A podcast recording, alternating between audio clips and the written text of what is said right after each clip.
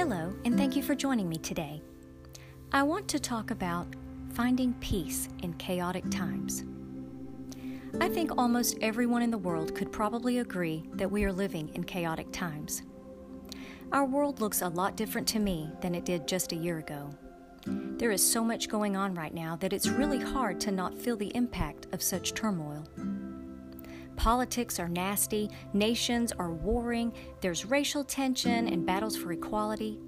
Health and economic concerns have skyrocketed, and we're all feeling it. It's touching the workplace, schools, and even our families. Tensions are high, and we are all trying to cope with it in different ways. We truly are facing a national mental health crisis. People have become angry, scared, and confused, but deep down, I think most of us are longing for peace. Sometimes we just don't know how to obtain it. Peace is defined as freedom from disturbance, quiet and tranquility. You can sure know when you have it and when you don't. I know when I have peace, I can think better, act better, rest better, and enjoy my life. When I don't feel peace, it robs me of my physical and mental strength. I know this from experience, and I'm sure you can relate, or you wouldn't have joined me today. I'm a positive person, but I'm also very realistic. There's never going to be total peace in the world around me. You and I can't wait for everything to become calm. It's just not going to happen. And there isn't much any of us can do about that, but we can work on developing inner peace and serenity in our souls. One thing I know is we will only have peace when we have it on purpose. It doesn't just happen. We must make changes to the way we deal with so much uncertainty around us. So let's talk about some productive strategies we can incorporate that will make a big difference in our lives. These are some things that I make an effort to do because I want my health and quality of life to be at its best. Number one, reject division. Everyone has their own opinion today. Almost everyone has their own platform, so to speak, at their fingertips, from blogs and websites to every social media platform available. People can share what they're passionate about, and that's a great thing. Unfortunately, people are also sharing about everything and everyone that they dislike in the world, and there is not much tolerance. There are people getting caught up in social media wars every day. I've even seen the problems in the world right now causing a divide in families, and it's unfortunate. Wherever we go, there are going to be differences of opinions at home, at work, at school. Everyone has a right to their opinion, but sometimes people feel the need to argue their point. Just make every effort to avoid being one of those people. One thing I know you will never sway someone to your opinion by arguing with them. Don't look for ways to be offended when others say something you don't agree with. As much as is possible, live in peace. Save yourself the trouble. That doesn't mean you compromise your beliefs on relevant and serious issues or never speak up for what is right. That certainly is important and it has its place. But walking in wisdom is knowing when to speak and when to be silent. Number two, dodge the drama. Don't get sucked into other people's drama or problems. I'm not talking about avoiding people at all cost or not listening to a friend with a real problem. Obviously, we can't avoid all drama or issues that need to be dealt with in our lives. It's inevitable that we will have something at some time in our life that needs to be addressed. Some things we have to take on and deal with. If you can be there for someone to listen to and lend a helping hand, by all means, do it. But if it's just a matter of workplace drama or people gossiping about someone, avoid it. You'll be doing yourself a favor and you'll also be taking the high road, which is a win win for you. If a friend or coworker has a habit of being dramatic about everything in their lives, then maybe you should take a break from that person. We often take on baggage that we don't need. It just weighs us down and it's exhausting. Self care is vitally important, and part of that is setting boundaries for yourself and guarding what you allow in that might unsettle you. If someone tries to draw you in or wonder why you're not interested in the melodrama, you can just say, I'm working on me right now. Number three, gratitude. Gratitude goes a long way toward peace. It really does take you far. So many times we focus on the negative and not enough on what's going right in our lives. It's easy to get caught up in worrying about things going on around us that we have no control over. We start to mull over all of the things that can go wrong in a situation while not focusing on all of the positives. What is it that you can be grateful for today? Are you in relatively good health? Can you see and hear? Do you have at least one person in your life that loves you? There are so many things we take for granted every day that we don't often consider how much they mean to us. A good idea is to start a gratitude journal.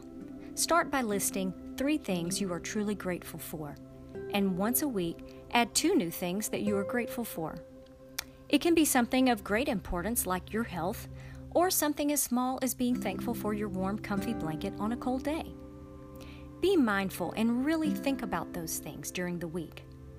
So, what is something that you can be thankful for today? If you have a place to live, clean water, and clothes to wear, you are a rich person compared to some. Number four, incorporate humor in your life. So many of us don't laugh enough. Look up the benefits of laughter and you'll see that it does a lot of great things to the body. It decreases stress hormones, improves your immune system, it releases endorphins, those feel good hormones, and can even temporarily relieve pain. I know I don't laugh nearly as much as I should. This is something that I'm working on. I tend to be more focused on accomplishing tasks in my day than loosening up and taking a break to enjoy life and entertainment. But life is too short for that, and it will wear you out. I know this from experience listen to comedians, or watch some funny animal videos. We have two house cats, and they are hilarious to watch sometimes with their very different personalities and ages. Our female cat is about 10 years old, very lazy and undramatic. Our male cat is a little over a year old and will do anything to get attention, including annoying the other cat. And her body language makes it quite clear that she hates him. very entertaining. People watching can be quite funny too. Just take a moment to watch and listen the next time you are out. You will definitely see something that will make you laugh or smile. Laugh at yourself if you have to. Don't be so uptight about everything. Life has a sense of humor if you will take notice. The other day, I went to a local coffee shop to work on this podcast. I love going to this coffee shop because it's very quaint and has a quiet atmosphere. I usually need lots of quiet to work. My plan was to get an iced Irish coffee and sit in one of the comfy chairs there. Then I would let my fingers do the typing, gathering some thoughts. On this particular day, however, it was anything but quiet.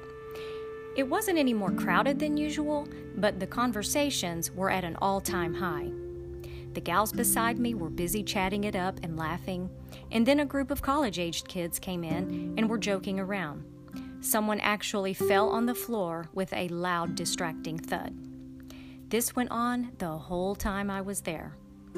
All I could do was laugh and make the best of it. I was jotting down notes and then erasing them over and over.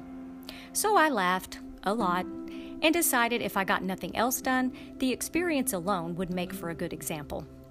Instead of being uptight about it, I laughed and let it shift my perspective.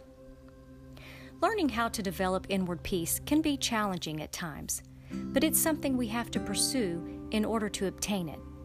It can make such a difference, though, in how we cope with the chaos of the world around us. Let's take a few moments right now to let these things soak in. Repeat this in your mind or out loud. There is so much going on in the world right now and it's easy to worry or get caught up in all the stress. But I choose this day to have an inward peace in my soul. I choose not to participate in division around me. I have my own opinion, and I will speak up for what is right and necessary. But I will not be argumentative. I will foster an environment of peace. I will not get sucked up into other people's drama. I will resist the temptation to participate in it. I don't need the baggage in my life. I want peace. I will find ways to incorporate laughter into my life. I want to have a healthy body and healthy perspective on life. All is well within me, and I am at peace in my soul. I want to thank you for joining me today. I hope that these four things have given you a starting place to developing an inner peace. There are more practical tips I want to share in the next podcast that will hopefully be helpful to you as well. Until next time, take care, find your peace, and have a blessed day.